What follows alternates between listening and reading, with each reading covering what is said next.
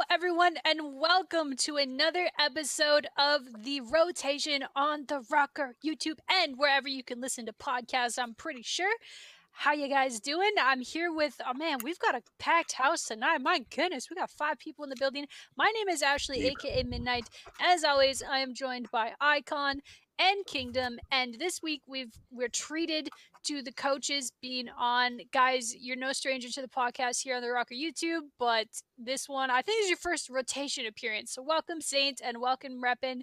Thank you guys so much for taking the time. I know it's been an absolutely insane buck wild week for you guys. And I'm sure at this point you're just trying to take take the new the new player, the new roster, and just get to it. But I just want you on here to ask you even more questions, and I'm sure the chat is really excited uh, to to kind of hear what's what's been going on. So um, to go over it a little bit and just get right into it, um, in case you guys missed it, Minnesota ROKKR, we've made a roster change here um, on the starting lineup for Minnesota ROKKR. So I don't know, Jake or um, Brian, or maybe both of you, can you explain to me um, what happened, what roles changed, and as a result of that, who is on the team now, and, and just tell me the deal. Um, yeah, so basically, we all kind of came to the conclusion ourselves and every single player on the team that uh, Preston needed to switch to a second AR role, considering he, you know, stated he felt super uncomfortable in the second sub. It was, it was working really well in practice, but uh, once we went to the matches, it just didn't translate uh, even close to the same way that it was, you know, every day when we were practicing. So that was pretty much decided unanimously by everyone. And that kind of put us in a situation where we could either A, move Mike to a second SMG or B, make the decision to bring in a younger talent uh, SMG from Challengers and, uh, you know, keep Mike or Lamar in the main AR role and then, you know, inevitably bench someone. And uh, Jake, tell me about like as a as a reaction to that, or kind of who have you guys brought on now to actually fill in that that sub role? Yeah, so um, obviously that that opened a void in our roster, and we actively um, sought out Standy, who has been a Challengers player for about two years. He won Challengers champs last year, and he's been on our radar for, or Brian's radar specifically, for over a year now. And we're, we're just really happy to be able to put him in, to be honest. Yeah, I'm I'm really excited. And IKON Kingdom, I'm stoked to hear your guys' like impressions on this. Um, obviously, IKON we do the co-stream together, and so when we you know saw that ROKKR match, the the Paris match, and then the Florida match, you know, you and I were just kind of sat there like, wow, man, like what is going on and what is going to happen? Uh, so yeah, I would just love to know your guys' takes like on this swap. Do you think it's the right time, right place, right people? Um, I kind of love to hear your, your thoughts first. Yeah. So first of all, once the the stage two groups were picked, I personally was kind of shocked that just to see how the teams, you know, like I figured once LA Thieves was put over in Group A, I thought the next group would be between like Florida, New York, or Minnesota. I thought that's kind of where they were at at the time. So to see New York come through, and then Paris come through, and then Toronto come through, and the teams kept coming off the board, I was a little shocked to see Minnesota go so low. So I thought that first week was super important. Obviously, going into the second week matches, having to go up against Optic and Dallas, which are most people would probably agree those are the two toughest matches in the second stage. So I thought those first two matches were super important for overall standing and trying to make the winners bracket out of this second stage. And to see those kind of go how they went, I thought that was probably the first time where we started to think, okay, the match against Toronto in the stage one major didn't really go the way that we wanted it to go. So that was the first time. And then we saw the match against Paris and just kind of took me by surprise. And the same thing with Florida.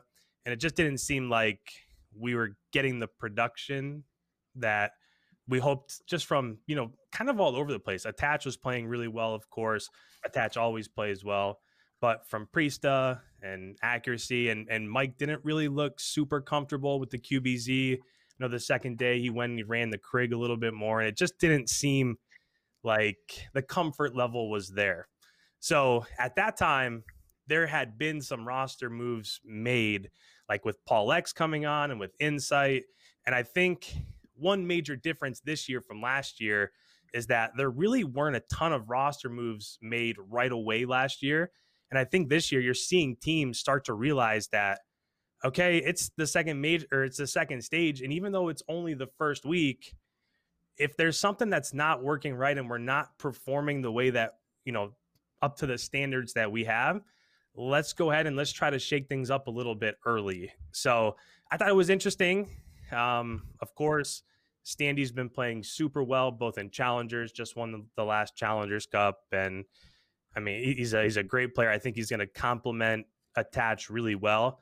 But biggest thing that I see is that it's going to allow Priestahh to do the things that he likes to do, right? Where we've seen him have the most success in the past is when he's playing a fast AR alongside Simp and aBeZy. And that's really where he can just be free to do what he likes to do and what he does best. So I think that this will probably give him the freedom to feel a little bit more comfortable.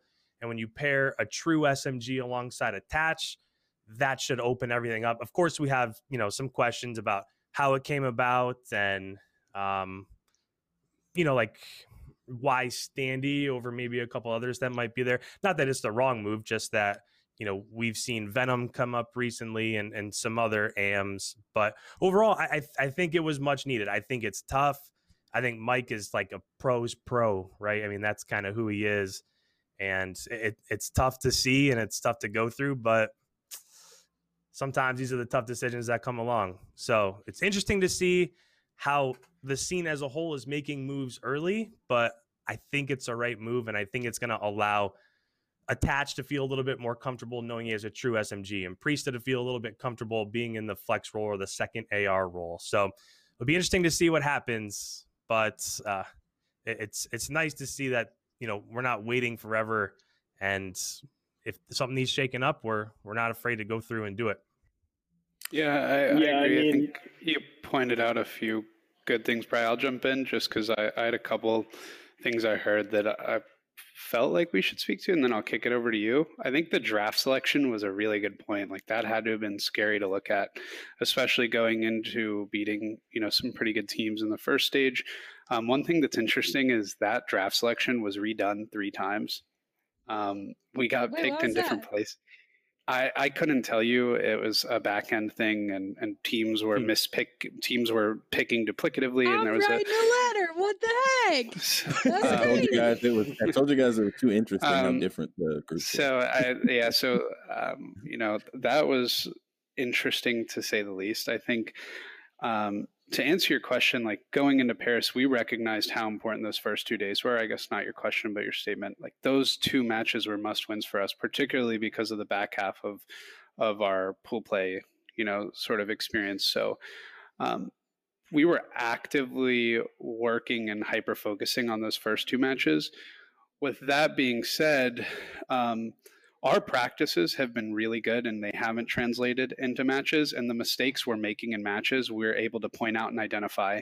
We identified them after the dallas match weeks you know a month ago um, and we fixed them in practice and they continuously happen in matches. So after the toronto match where it seemed to happen again brian and i actively troubleshot and said okay like if this turns around if this doesn't turn around we should have someone ready to go. We're not sure what change would need to be made but you know we want to fix this internally but if if we can't we don't want to be waiting around. We want to figure this out ahead of time. And that's when we sort of started hyper focusing on Standy or eli. So I, I, think one i wanted to point out the sort of sequence of events.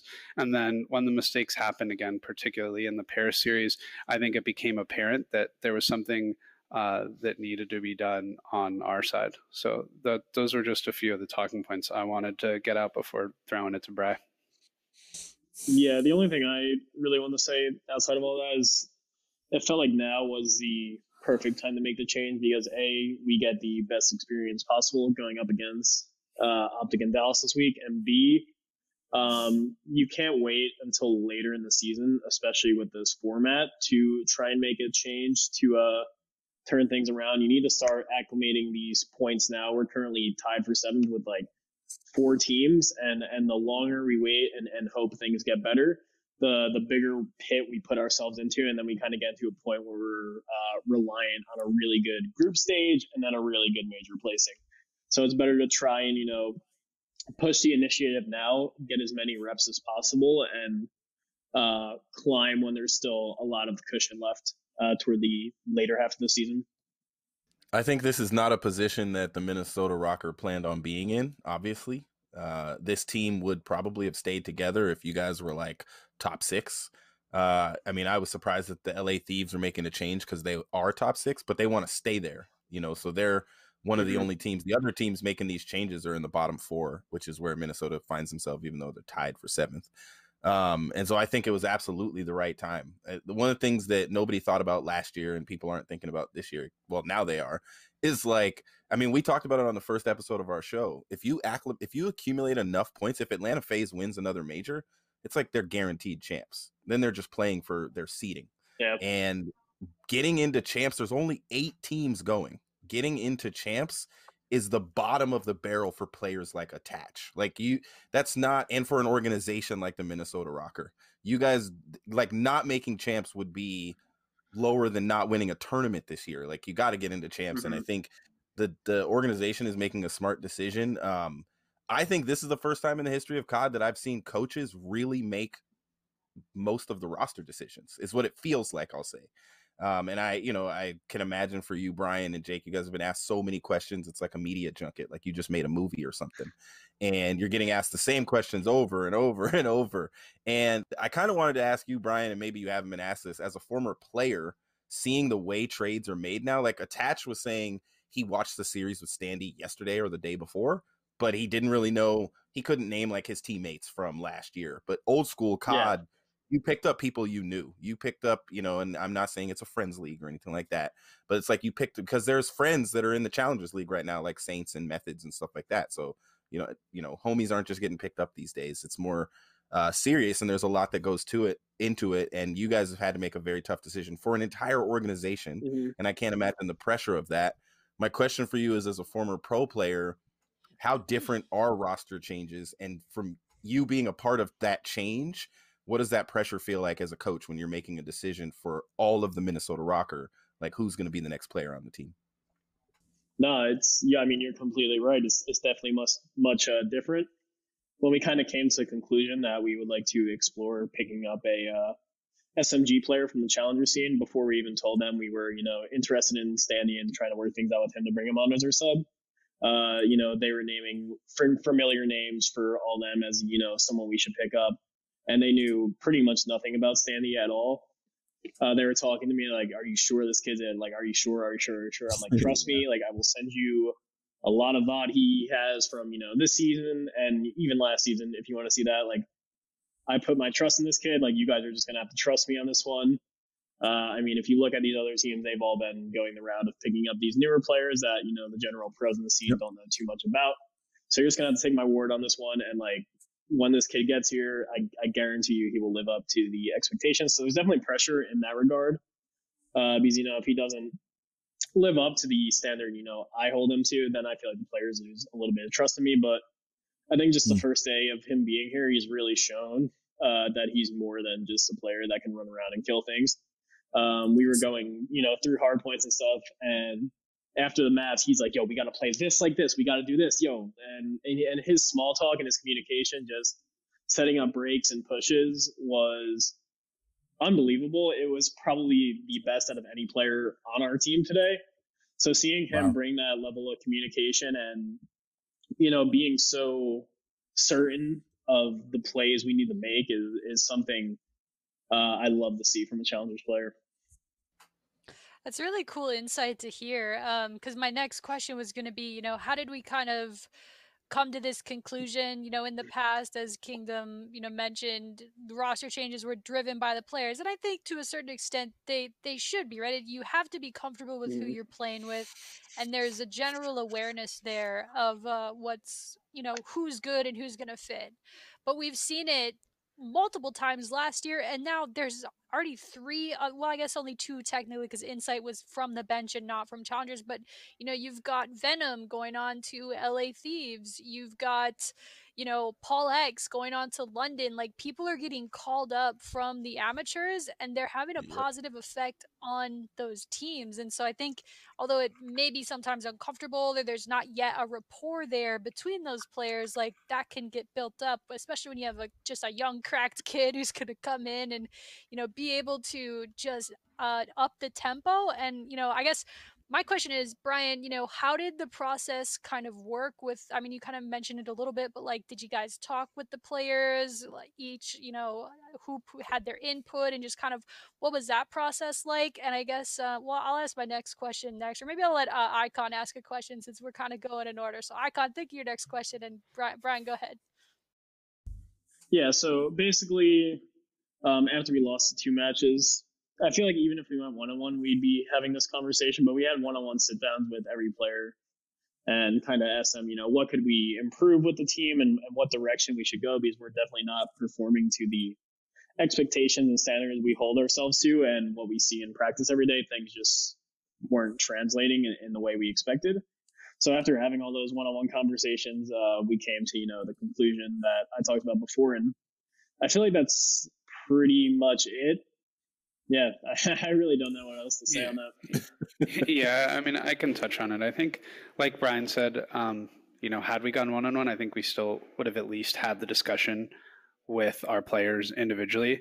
Um, I mean, to Kingdom's point, like you said, you know, if we won one of the matches, you might not have seen a change. We would be, you know, sort of a top six, top seven team.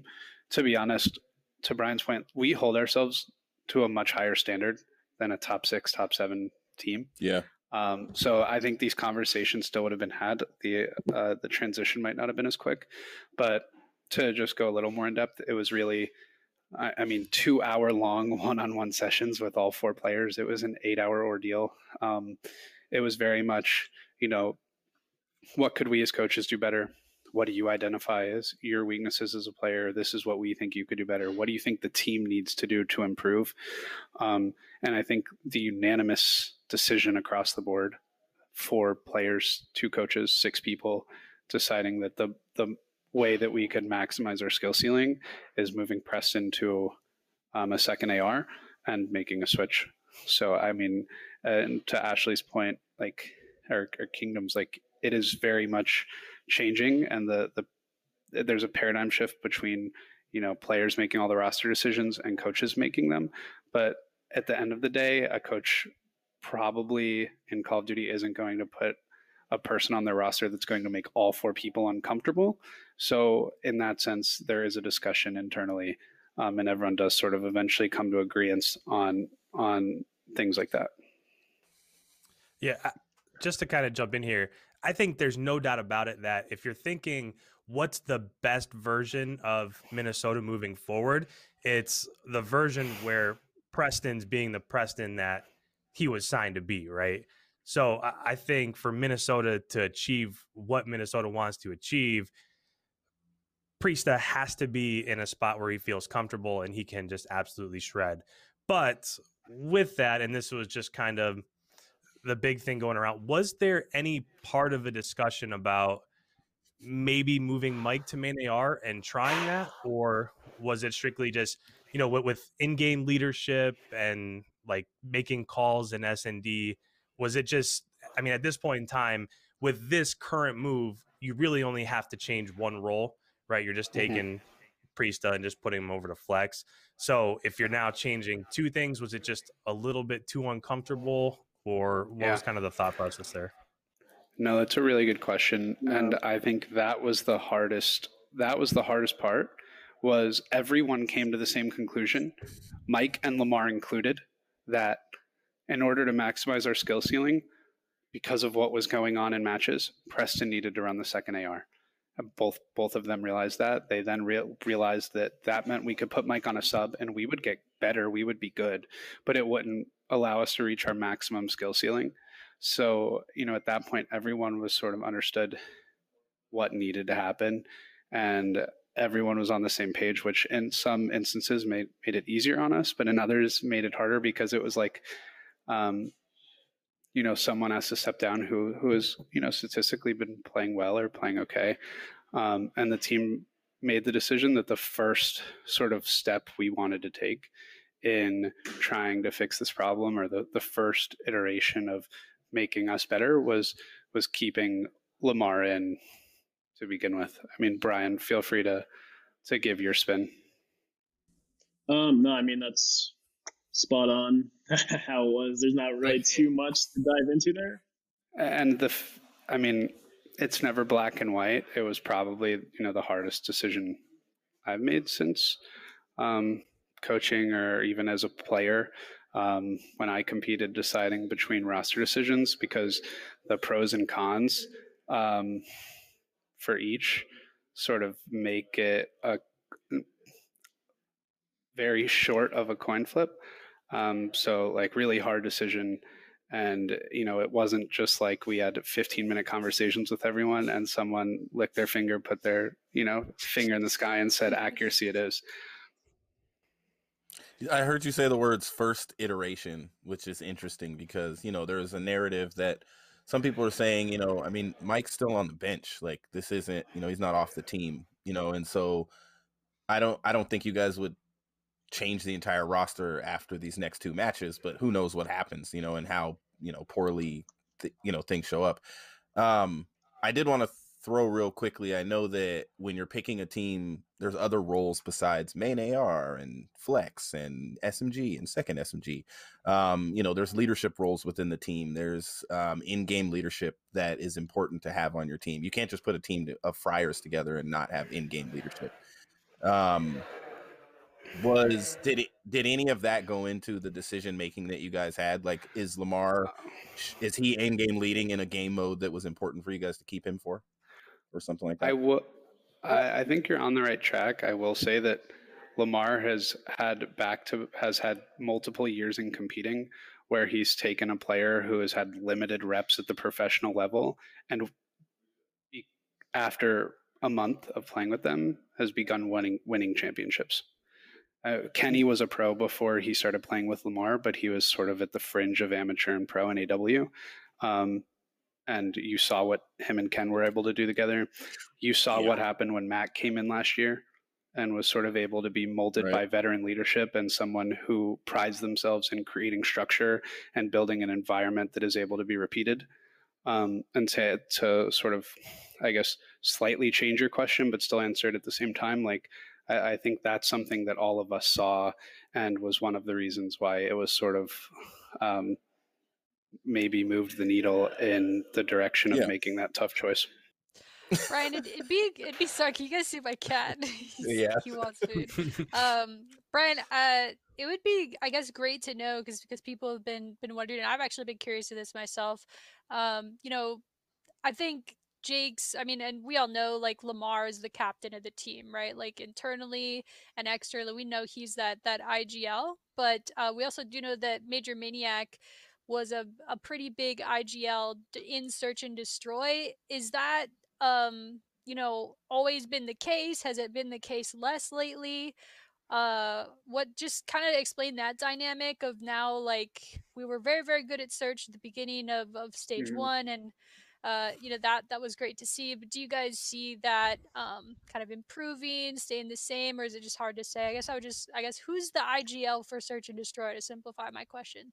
Yeah, yes. I mean, it's definitely hard to say if we're going to get better or worse at that game on yet because it's the one we've obviously yet to uh, play the least. But um, I think Mike brought a, a ton of great ideas and you know setting up our plays, our our defaults, and some pushes uh, here and there, kind of just when we you know would go into a private match and do our baseline strats.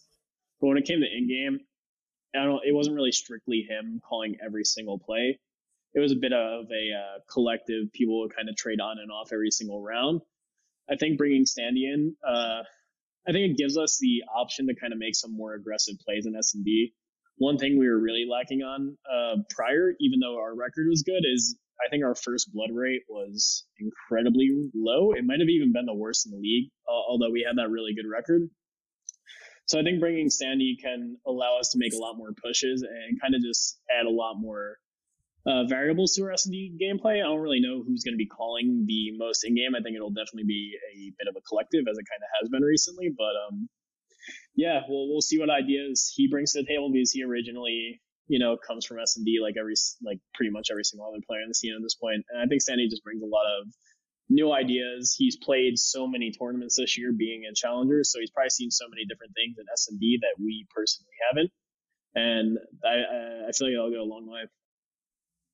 Damn, I didn't even think about that. That's a great call out and point. Like, yeah, the guys are scrimming every day, but they're typically scrimming hard point and control. And I I don't know how your S and D scrims work, but it's probably not nearly as frequent as those respawn modes. Whereas Standy, there's all these challenger cups and events and uh, tournaments where S and D is thrown in there, so he he could have more, you know, experience, which could maybe even bring some new looks to to what we're doing. Um, I guess I.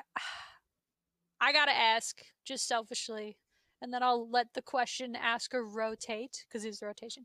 Um, how have scrims been going? And by how have scrims been going, I mean how many have you been able to play in one day so far? Uh, and because you literally just got here to Texas today, have you guys been able to play and get a look at the the new guy?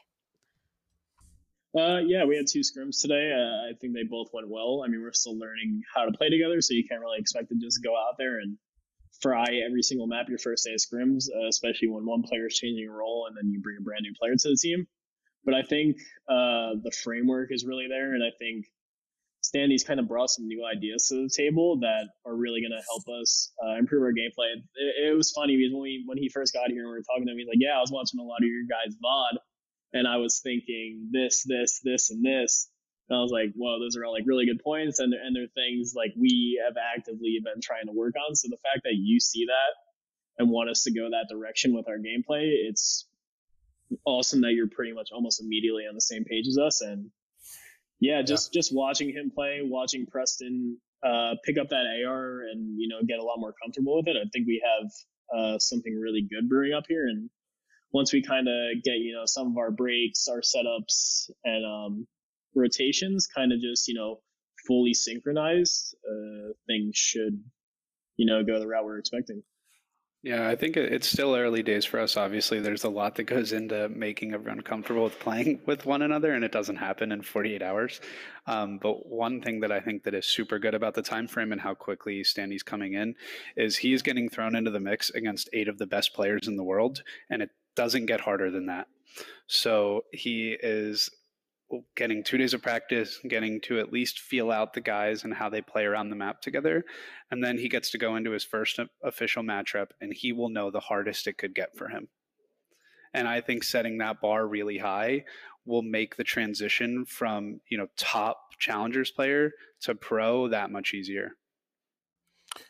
So I agree I also slightly disagree because I I think that a lot of these younger players, I mean, I know a lot of them have never experienced LAN. And I know that's not a thing anymore. We're kind of going away from that a little bit, but I do know that uh I like Standy's chances more in an online environment than listening to the green wall scream at him for his first match. You know, like I can't, I can't imagine. can't, can't like, we saw what happened. Yeah, amen. like, yeah. No, amen. Like, yeah. See, I, I, I mean, like luckily, I, I, feel like. I feel like that's also a really good thing about these young players coming up and, and kind of starting with the online matches.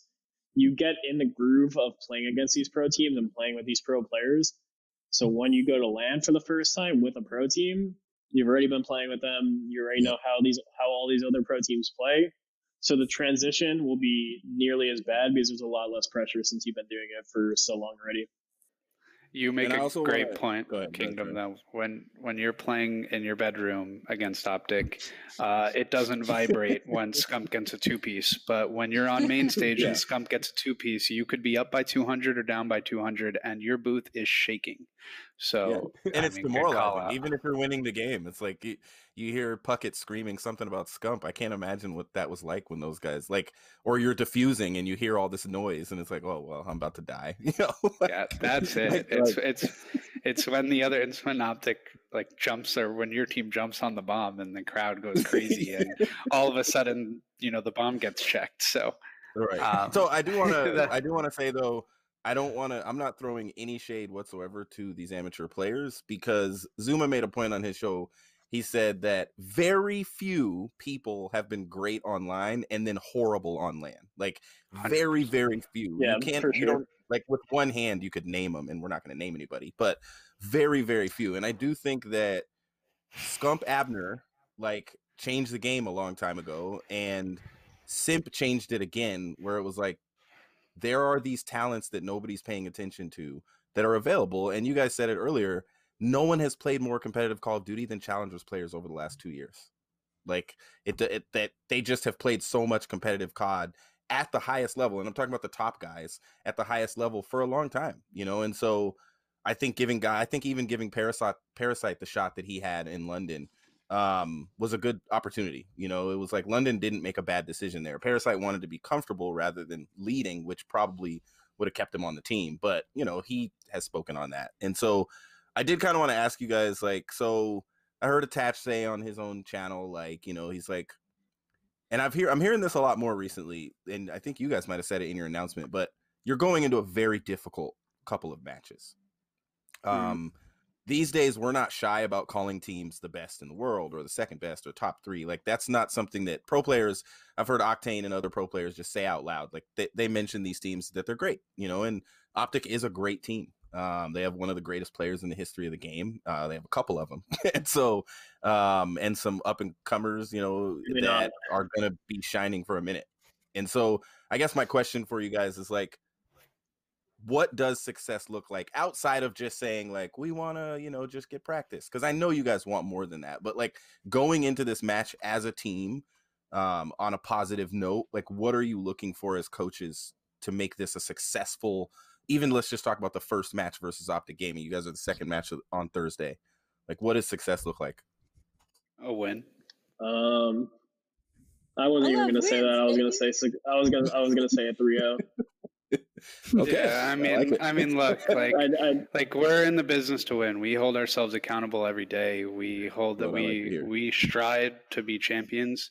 There's not a single day we get on and say we'd be okay with second. Um, anything short of a W is an L. Period. Bro, Well well, right isn't now, nerdy that I especially just with got how our first week went. Well, right now with how our first week went too, uh, I Right. think nothing less than a 3-0 is what we need. Yeah, it, it would be a changing of narrative if you guys 3 0 optic. It would literally Right. it'd be like, oh, snap. Uh you know, Dallas might even make sure they go back and relook at some VODs, you know, like and see what the heck Standy's doing on the map. Like I mean, it would be awesome for you guys. And I hope your team plays like that. Like that's my hope for Minnesota this upcoming weekend is that Minnesota comes out and plays like not that there's something to prove, but that they're a great team and Right. they can play against Optic Gaming. Like, you know, yeah, things have separated, and I don't know if that's because of the meta, but things have separated even more than they than originally at the beginning of the season. Yeah, the big three have kind of stayed the big three at the top, um, but there's other teams that are actually making moves, and now they're looking different, you know, than originally. Like, it was like, oh yeah, Florida's going to be amazing, and now it's like, well, we don't know, you know, and so um it's gonna it's gonna be really interesting and i i would love to see a very competitive match um on thursday Yeah. yeah. you guys Look, It's important too. I mean, the match itself is important. It's important because we need points. Um, and like I said, like n- if it's not a win, it's a loss. But it's important because we need Standy to get as many match reps and Right. 60 hertz reps in as possible. Right. He hasn't played on a 60 hertz server in this game, and at the end of the day, these matches, like we need to win them. But what is most important is the major because that's where you get the most points, and we need Right. match reps. We need. I, Yeah. I hear it. I think. So just to explain Yeah. the format, just real briefly. Oh, oh, go ahead, IKON, if you want to kind of touch on that. I was going to move to the next spot.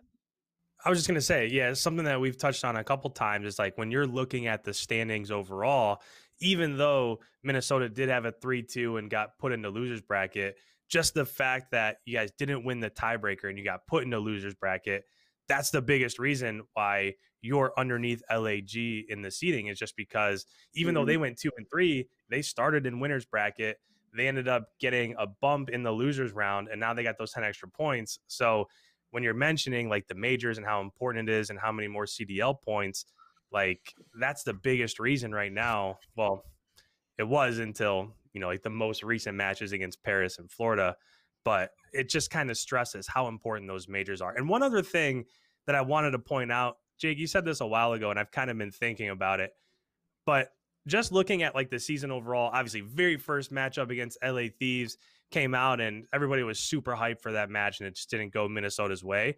And then the next match against Dallas came out, got a 3 2 victory. Everybody was super hyped, came back, beat Seattle. And at that point, it seemed like, okay, Minnesota has something here. Of course, the New York match didn't go the way you wanted. And then after that, sure, you beat London, but then a loss to Toronto in the major in the last two matches. But I thought I heard you say earlier that you noticed things even in that Dallas match that Minnesota wasn't doing that you picked up that things weren't the way that you guys wanted them to be like in that match. So even back then, you guys recognized not necessarily like like bad parts of your game, but just things that weren't going correctly. So when I'm looking at this roster move overall, I guess what I was thinking is like when this first started to come up, was it all the way back then against the Dallas in the Dallas match where you kind of realized maybe this isn't going to go how we thought it would? Yeah, I think, um, and one, it's a good question. I, I would say the Dallas match playing a top hardpoint team and playing them close.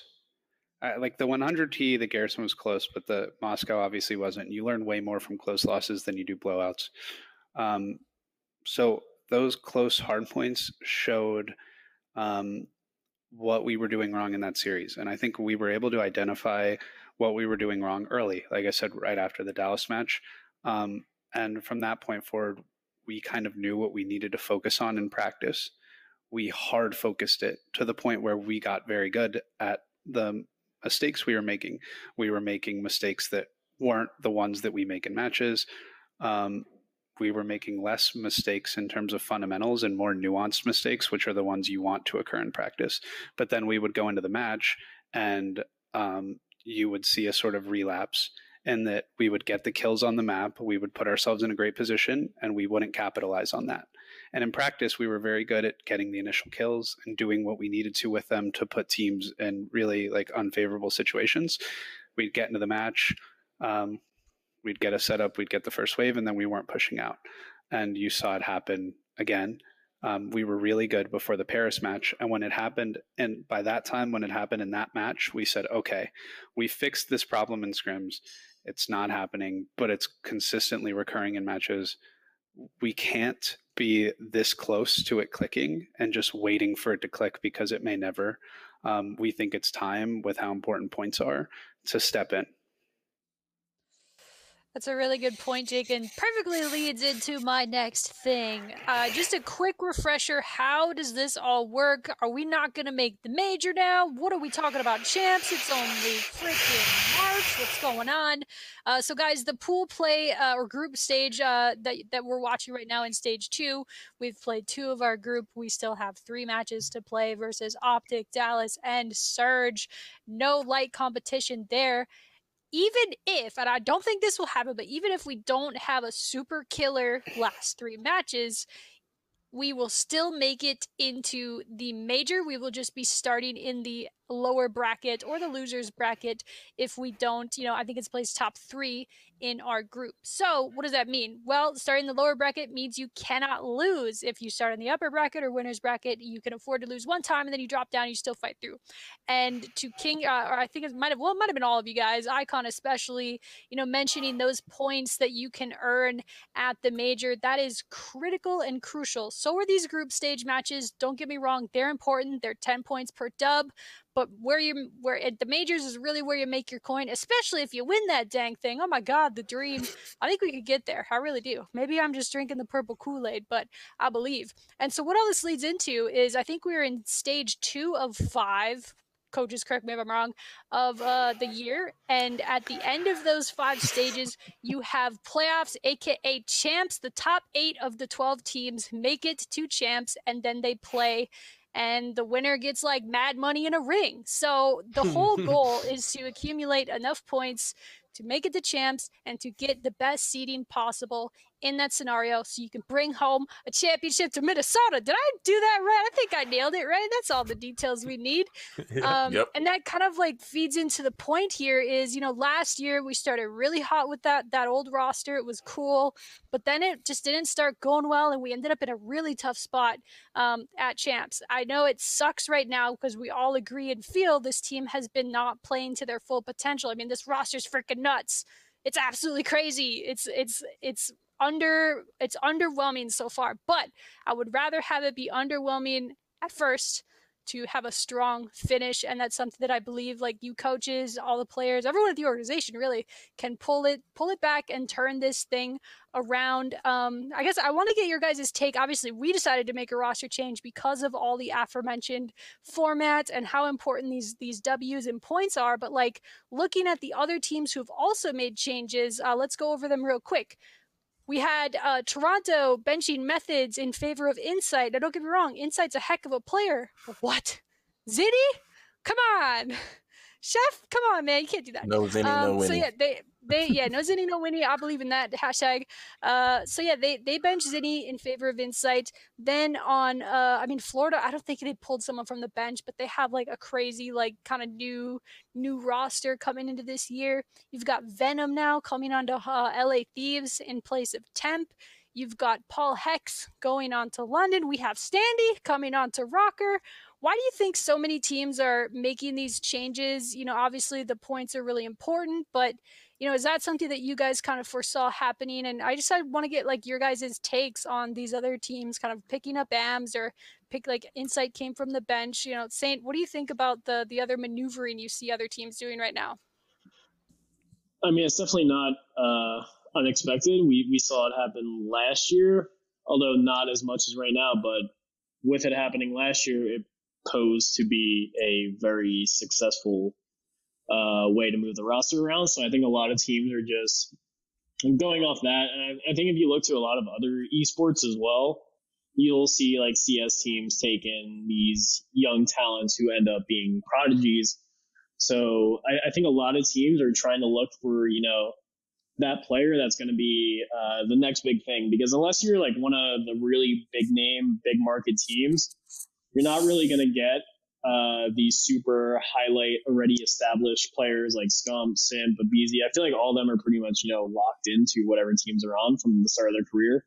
So I think all these other teams are kind of looking for the next Simp, the next aBeZy, kind of like how E United had their, um, I forgot what they called them. I guess their academy team, youngin team, whatever yeah. they were called yeah. at the time. So, so yeah, every, cadets, everyone's kind of looking for that. Yeah, the cadets. That's what it was. So everyone's looking for the uh, the next young player that's kind of going to be their golden ticket. I feel like.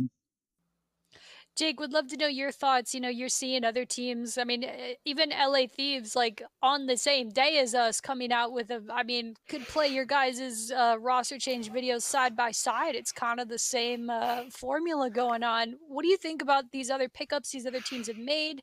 And um, I guess how more hyped than them are we that we got Standy. He seems like a standout to me. Get it? Because his name's yeah. Okay, I'm sorry. I'll let you go. I think we got a steal. I'm happy we were able to get Standy before anyone else. I think uh, all the roster changes going around in the league are just showing that you really can slack off. Um, I think it's different now that coaches have insight on the roster, which we spoke to earlier. And I think um, last year was really cool and sort of paved the way for picking up amateurs because you saw a team like New York go from having, I don't know, 20 CDL points when they picked up Mack to finishing fifth at champs. I mean, like, when like when New York had 20 CDL points, we had I mean I don't I can't even remember we had qualified yeah, for champs by then. Yeah. Um, and uh, watching what that's able to do to a roster I think inspired people going into this year, and everyone made sure to sort of take that a little more seriously. Wonderful. Yeah, it makes sense to me. I think. I mean, it it does hurt because I do think MajorManiak is a hell of a player. I don't think that he is a bad player. It seems like this is a a role issue that you know we we had to make a change we have to move Priestahh so that means the role has to move and you know MajorManiak is going to chill for a sec but i think overall looking at this you you have to feel positive bringing in a young talent who can maybe help turn this thing around so i commend you guys on on all the effort there. I know this was not an easy past five days for you guys. I'm pretty sure jake hasn't slept in like four years maybe even brian no i slept last night Let's go! I knew you. Yeah, I knew you probably had to. You might have passed out otherwise. Uh, so before we go, I don't want to take up too much more of your time. I would love to do some rapid fire predictions.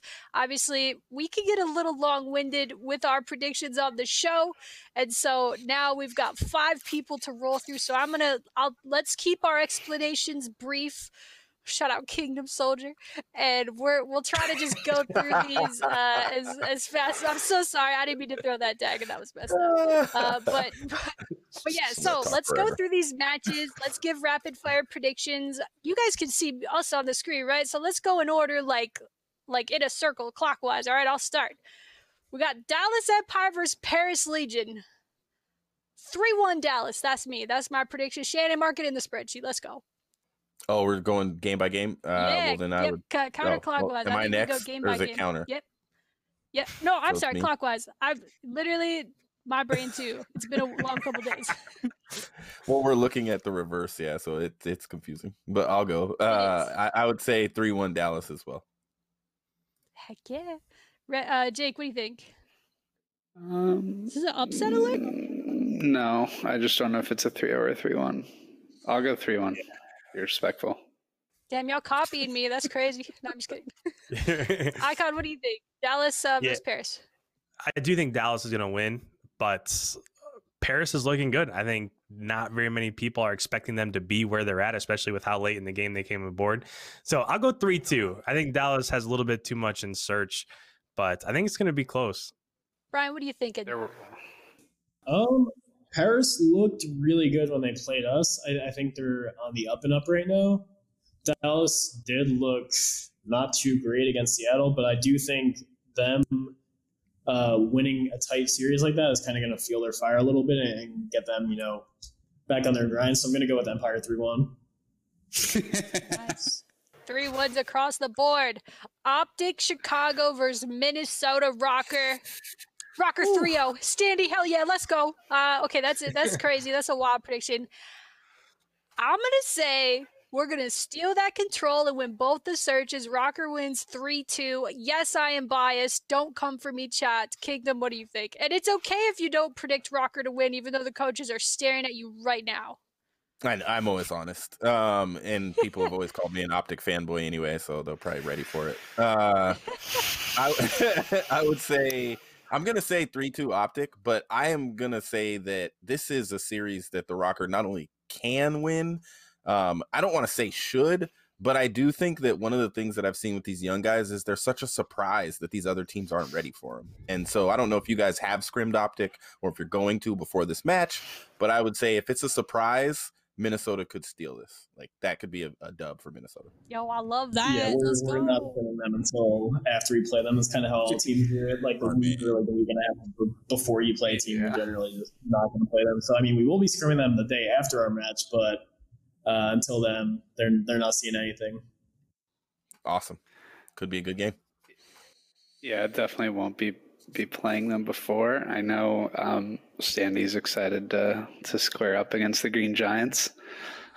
um, I will go um, go ROKKR three two. Want to see a game five. Yo, I hope it's Express S and D again. Attach was, I mean, I know we didn't win that map, but Attach was playing like Oh, it was man. 2013, dude. It was crazy. was nice. Crazy. That was nuts. Um, IKON, what's your prediction? Optic versus ROKKR on Thursday. All right, I'll be the one. I think it's going to be a 3-0 optic. Now, I will say, I think if you play them in like Oh, you're fired. 3-0? I, I, I think if you play them in like stage three or stage four, you got some time to gel. You can counter the aggression out of Envoy and stuff like that. Maybe things will be different. But That's the fair. team just came together, and those four over at Optic are insane. Envoy's always Hmm. all over the map. You never know where he's going to be. Dashy's like got the best gun skill on the planet right now. So I think right now, I'm just going to have to say 3 0 Optic. But I think if you ask me in stage three or stage four, I think it'll be a little bit of a different story. We get I'm to very roast happy that we still have uh, four stages left. Yeah, Yeah, we Yes. get to roast you like horribly on Tuesday if they win this series.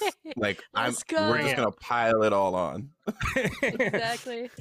I mean, I, I feel like amateur players thrive a lot more when they're going into a series as the underdog. I, when an amateur gets slotted on a, you know, a top team like an Optic or a FaZe or something like that, uh, there's a lot more pressure on them. So, um, yeah, I think this is the perfect match for Standy to get his, you know, first pro reps in. Man, imagine making your pro debut against the GOAT. No offense to Crimsix. Scump is my GOAT. Yeah, I mean, yeah. Just the best player yeah. consistently for so many years. Even in this COD still. He's a fry guy. I'm excited to see, you know, the sub versus sub angle uh there with with Standy and and Scump.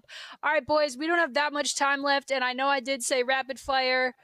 But we legit have to do rapid fire now. Not as much explanation. Just give me your, your best predictions. Subliners Oh, versus I'll- Ravens. I'll do it. Yeah, I'll, I'll do it. I'll do it start to finish. Subliners, FaZe, uh, Toronto, LAT. Nice. Okay. I'm gonna go with Gorillas upset because I, I feel like they're gonna need a win there, and I don't know. I just feel like they're gonna pull that one out. Um, Surge, ROKKR, Optic. All right, now write them down. Maybe Shannon could track the coaches' predictions as a we. If you guys don't know, we're tracking in a spreadsheet the predictions, and I fried week one and then like didn't make predictions for two weeks, and I still probably win this. I don't know. We'll see. Uh, Oh, just just kidding. I gotta kick them. I just gotta talk my shit. How about let's do them all at once then? If if that's better, if that's better, that'll work. Kingdom. Let me hear the rapid fire like the map counts for all of the maps. Not a ton of explanation, Uh, just your your knee jerk. Royal Ravens uh 3-1 over the Thieves. Hot take. Uh New York mean subliners? Subliners. Wait, What am I looking No, at? he It's- went. it's- Brian went Thursday, Saturday, Friday, Sunday. Kingdoms Oh, are my bad. Yo, you're Oh, right. I was like, Keegan, my you guys skipped something. That was that Oh, was okay. Me. My bad. Okay, so yeah, I, I'm starting have back to, I, have Friday. I have to change that. I have to change that. I think subliners do beat gorillas, uh, and then I think gorillas beat ultra. I'll, I'll reverse those too. All right, Shannon's frantically messing with a spreadsheet. I'm sure. I'm just kidding.